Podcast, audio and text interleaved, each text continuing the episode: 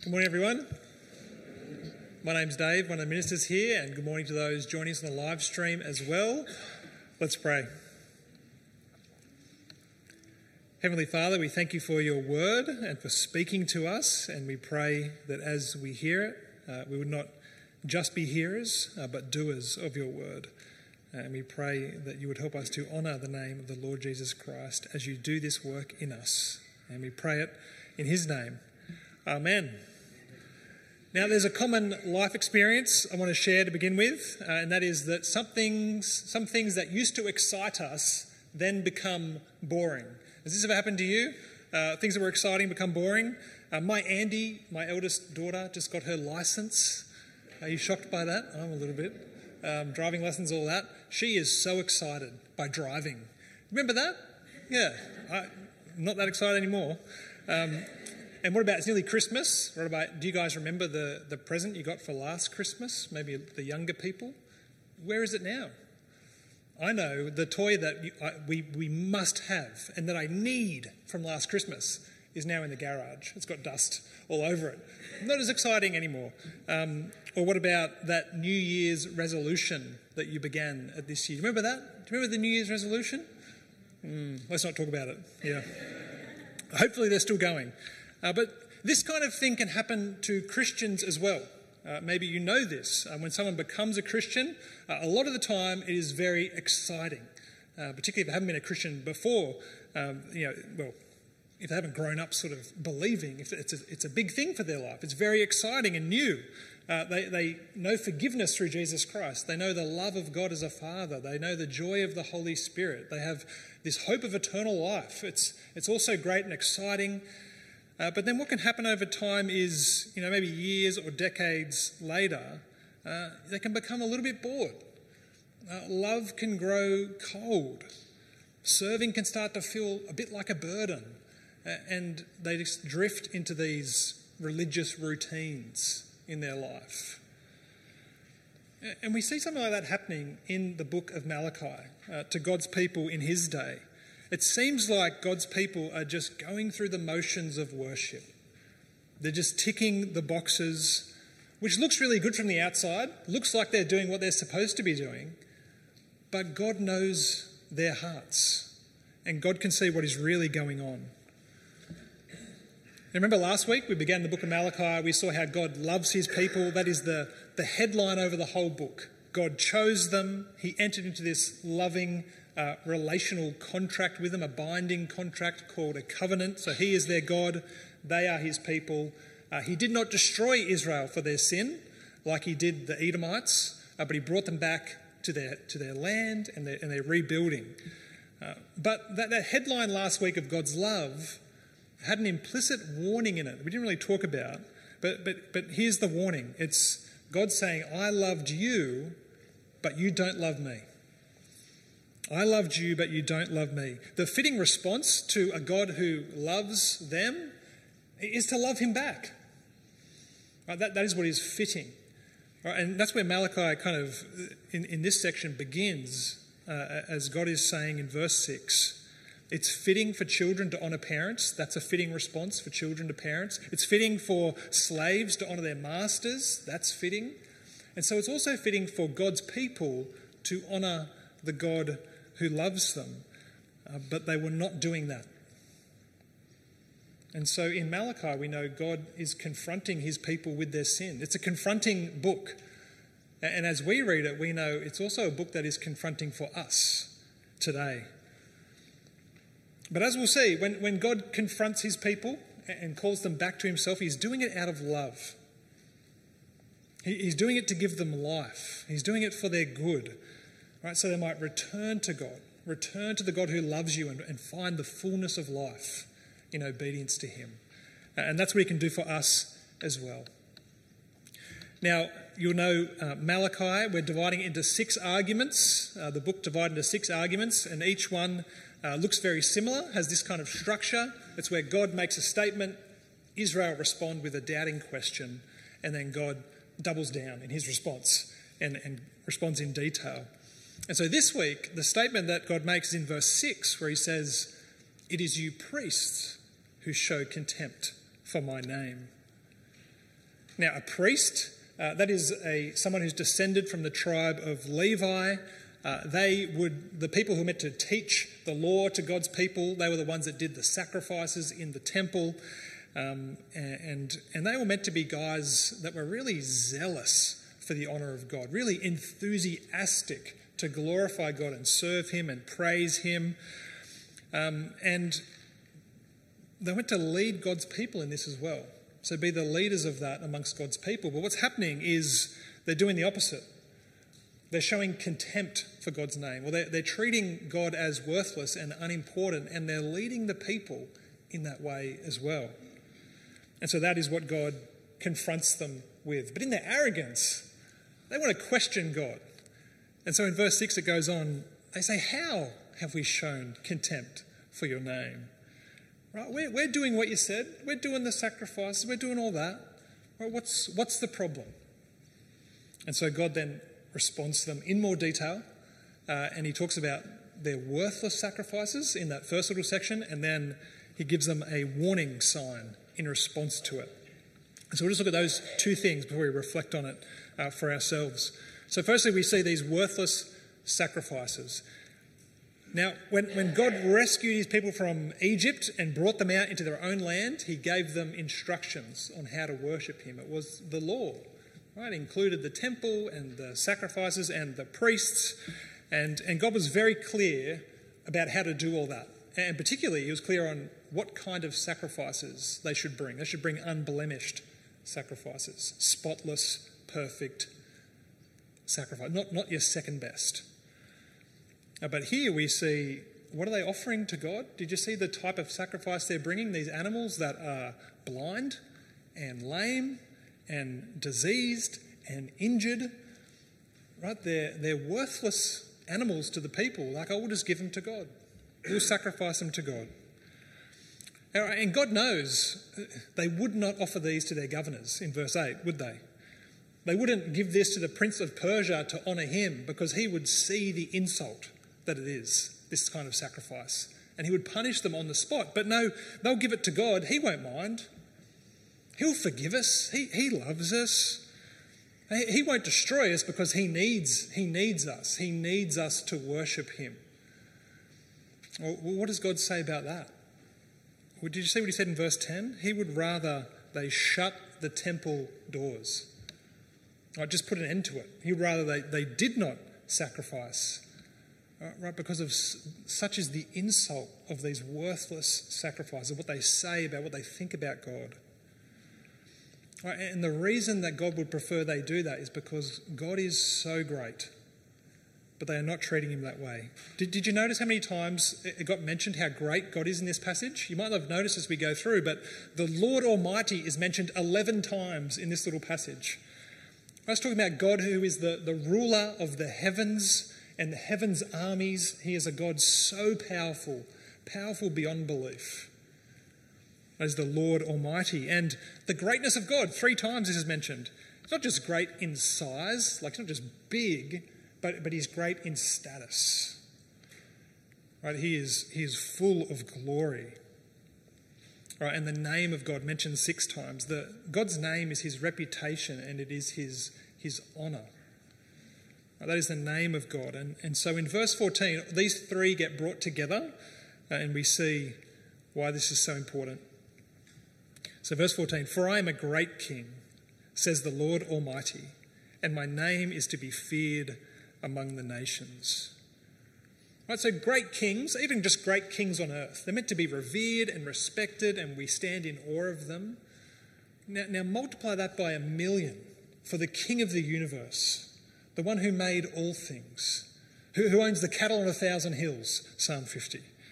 Right, he is worthy of all glory and all honour and all praise, and, and he's the King of Israel, he's their King.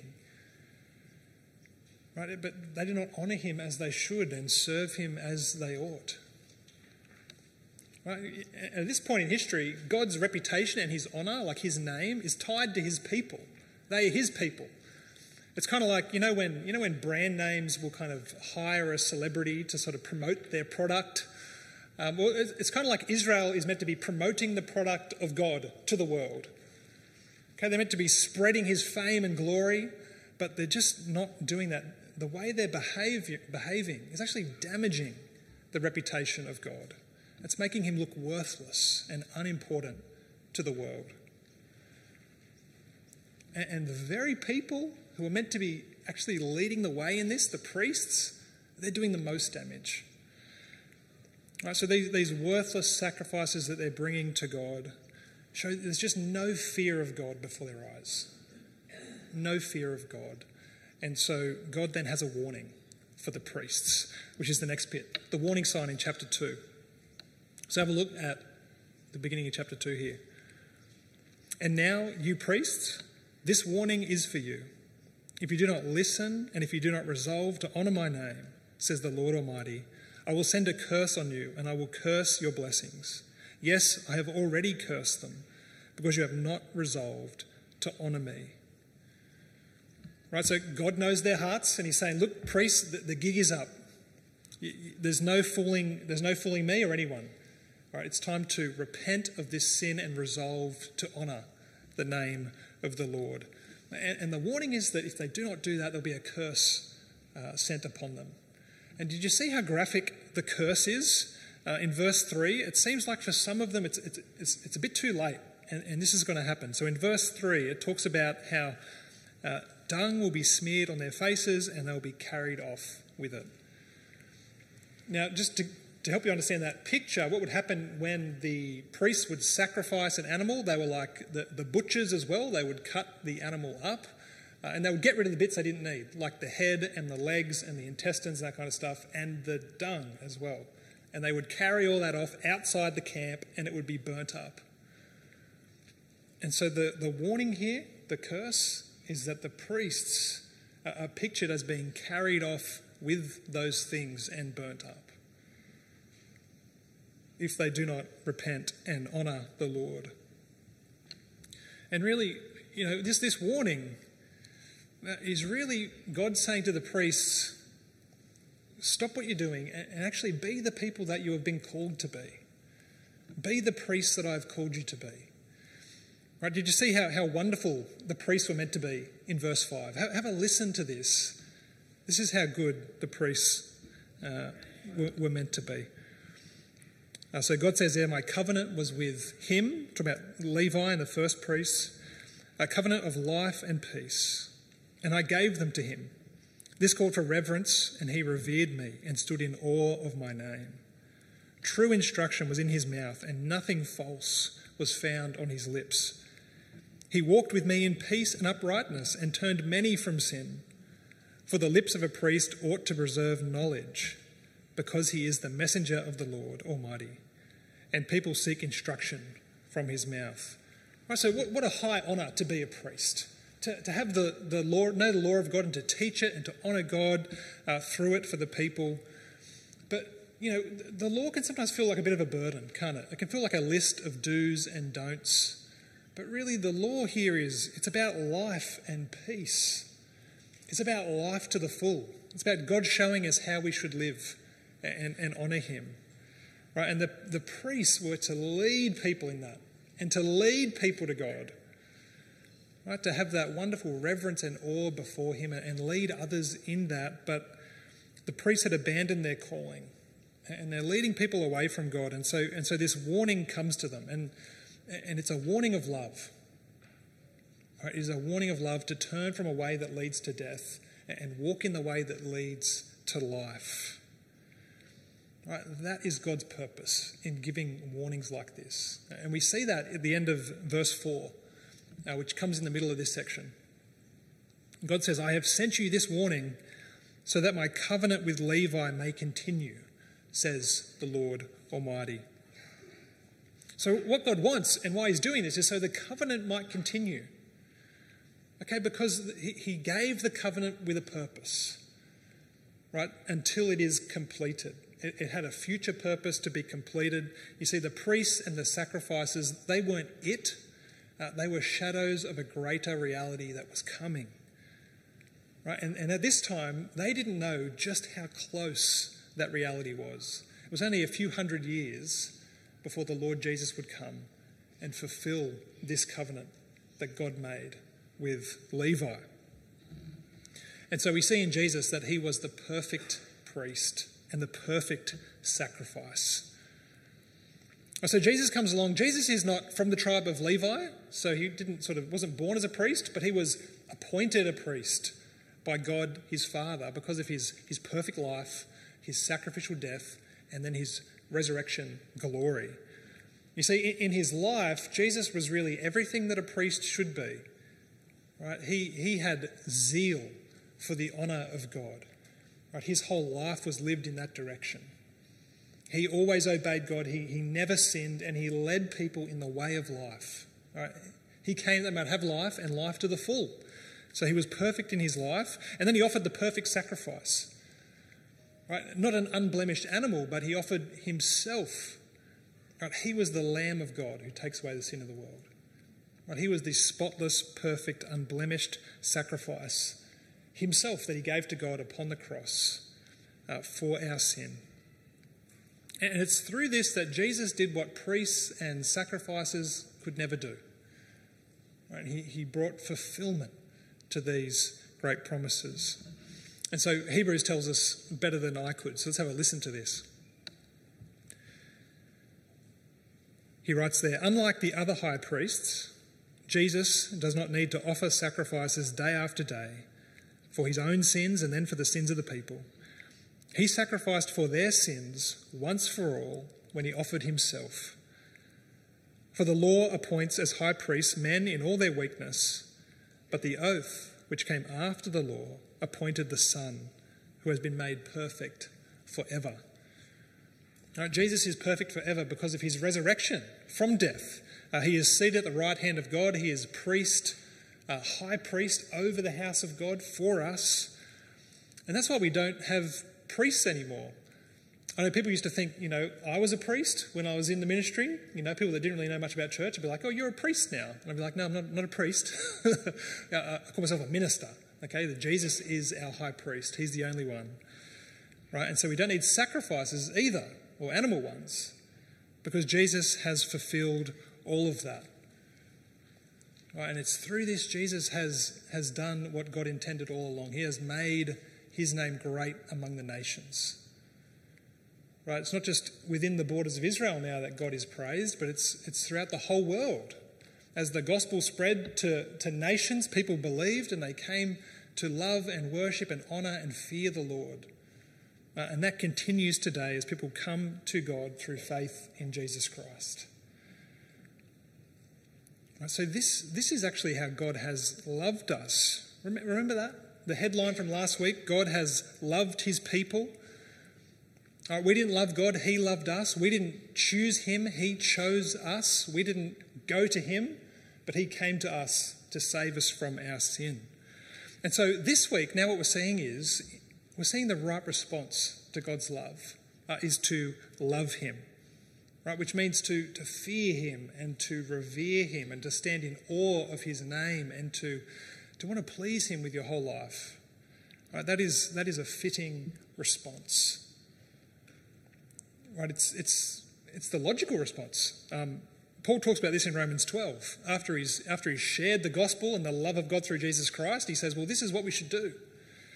He says, Therefore, I urge you, brothers and sisters, in view of God's mercy or the way he's loved us through Christ, to offer your bodies as a living sacrifice holy and pleasing to God. This is your true and proper worship. Another way of saying true and proper worship is to say this is the fitting worship. It's the, it's the fitting response to the way God has loved us. Right? To live as a sacrifice to God, to have your whole life devoted to Him uh, in everything you do. You no longer live for yourself, but you live for the one who died for you. Uh, that's the fitting response. Uh, and it's, it's really wonderful to live that way because it's a way of life, but how, how, how easily and sometimes how quickly do we get bored with that? Uh, how easy is it for us to drift into religious routines where we're ticking the boxes, where, where we're checking in, but really we, we've checked out? Right, and that can look all good from the outside. People wouldn't know the difference. You can, can really fool us, but we, we cannot fool God right, because He knows our hearts. And so, so the warning that God gives to the priests is actually a warning for all people and all believers. Remember, this is a confronting book. Right? It, it confronts us, doesn't it? Right? But God again does it out of love and for our good. Right? He loves us too much to, to let us keep going in that way. Right? He calls us back to Himself. Right? That way leads to death, but His way leads to life. So He says, "Return to Me." Right? Confess your sin, return to Me, and find life. And it's wonderful that we can do that. And so the first response we should have if we are in this situation or when we find ourselves in this situation is to confess to God. Don't hide it. Don't pretend anymore. Confess it to God. And you might you could just pray a prayer like this. I think this is uh, the best way to teach this. You could pray a prayer like this where you could say, God, you're a great king, worthy of all praise. Thank you for saving me by your grace, your great love. I know my heart doesn't love you like it should. Forgive me and give me a heart that loves you above all else and seeks to honour you in all things. Amen. Right, and then once you've confessed that sin, uh, you, can, you can turn, you can resolve to honour God, resolve to honour the Lord. And then when we think about honouring God with our whole lives, it, it sounds massive, but I think it's good to remember it's not about perfection, but about direction. It's not about being perfect, but it's about heading in the right way. Okay, because we're, never going to be perfectly devoted to God. We're going to struggle uh, with, with kind of apathy and boredom and that kind of burden at times. There's going to be times you, you lose love, you lose a bit of joy and, and, in serving, and it feels like a burden. But we can always be people who are, who are seeking to be heading in the right direction. Uh, Paul, I think, is a great example of this, and I think he teaches people this way as well. Uh, Paul's a great example because he was the greatest missionary the world has ever seen. But he also looked at himself and thought, I'm also the worst sinner the world has ever seen. And so, how did he, what did he do in response to that? Well, he, he knew he wasn't perfect, but he knew where he was going. And so he talks about it this way when he's talking to the Philippians. Uh, he says, Not that I have already obtained all this, and he's talking about, you know, that perfection and, and completeness and fullness, or have already arrived at my goal, uh, but I press on to take hold of that for which Christ Jesus took hold of me. Brothers and sisters, I do not consider myself yet to have taken hold of it, but one thing I do, forgetting what is behind and straining toward what is ahead, I press on toward the goal to win the prize for which God has called me heavenward in Christ Jesus. So you see, despite all Paul's weaknesses and failures, imperfections, he knew where he was going. He knew the goal, he knew the prize to be with God and all his people uh, in the perfect peace of the new creation forever. No more sin, no more suffering, no more pain. Uh, he knew where he was heading. And so he resolved to press on in that direction, right? Jesus took hold of him, he was loved by him. And if Jesus has taken hold of you, if he's taken hold of your life and you are loved by him, right, that is where we are heading to. So let us press on toward that goal. Now, if, if, you have the, if you have the goal of running, say, a 5K, say you want to run, run a distance, uh, but you've been recently sitting on the couch for a long time, right, to get up and just to run is, is not a good idea because that will really hurt you, okay? Um, so it, it's the same with our, our Christian growth as well. Right? It's not something we just get up and just go from naught to 100 straight away. It is something that we're always growing in something that always taking steps in. There's always a gradual progress uh, as, as we know where we're going and we head toward that goal, little by little. And so, if, if we are people who, loved by God, want to honour God with our whole lives, uh, what are some things we can be doing and thinking about uh, right now to take steps in that direction? Well, I've just got I've got three things uh, for three different groups of people. Okay, so the first one is if you are not a Christian, what do you do? Well, the first step you must take is to uh, believe in the Lord Jesus Christ who died for you. Uh, come to him and trust in him, uh, and you will find forgiveness. You will find the fullness of life. You will find a life as it's meant to be. And you might be that person who is then excited to know God. That's a great thing. Uh, can I just say to you, if you're a new Christian, you're so encouraging to older Christians uh, when they see that, that joy in you. So uh, don't let them put water on those flames, okay? Keep encouraging others. Uh, and if you're, if you're a new Christian, um, you're excited, right? You can see there's all these kind of next steps to take. There's so many things I can do, and, and, and life is so new. Uh, but the one thing that you should really do if you're a new Christian uh, is that you should remember the love of God. Right? Really grow deep roots in the God who loved you. Know really well his grace. Know really well Christ who died for you. Know really well that it's not what you do that saves you, but what he has done for you. And, and really grow deep roots in that if you're a new Christian. Remember the love of God. And if you've been a Christian for some time, which is probably a lot of us, and maybe you are feeling just a bit of that, that boredom, a bit of that drift, a bit of that routine happening, uh, the, the love gone cold kind of idea. Right, for us, uh, it is good for us to remember the love that we had at first. Right, to remember the God who saved you. If that were a day in your life, remember that great day. Remember what it was like to know God. Uh, if that was growing up, it was a significant moment, remember those moments Remember why Jesus is so valuable to you. Right, remember the love you had at first. Because we have come to know a great and awesome God, if you're a Christian. Uh, he has loved us in Christ, uh, and He calls us to live our lives in love to Him. And so let us press on in our weakness, in our imperfections. It's okay to confess those to God and to say, I'm, I'm not loving you like I should, Lord, but I want to. Okay, and then resolve to honour Him. Right, we know where we're heading. Let's keep taking steps in that direction because that is the way of life. That is the way of peace. That is the way that Jesus has opened up for us and taken hold of us for. So let us live for Him because His name will be praised forever and ever and ever. That's where we're heading. Well, let's keep heading in that direction. Praise God. Okay, let's pray. Heavenly Father, uh, we come before you now, and uh, yeah, our hearts are. There's two things on my heart. There is a great joy uh, to know you and to know your salvation and to know your love. But there is also uh, a knowledge that we fall short of how we ought to respond to you. And so, Father, we do uh, confess our sin to you uh, and our lack of love. And we pray, Father, that you would forgive us for that, but help us to live lives uh, that are growing in love for you and obedience and in joy. Uh, help us to be those people that bring honour to your name. And Father, we thank you that you are with us for this. Uh, we thank you for the gift of your Spirit and the power at work in us. And we know, Lord, you love to do this work. And so please do it in us and help us never to forget uh, where we are heading, uh, the goal, the prize, the upward call of the Lord Jesus Christ heavenward. And we pray this in his name. Amen.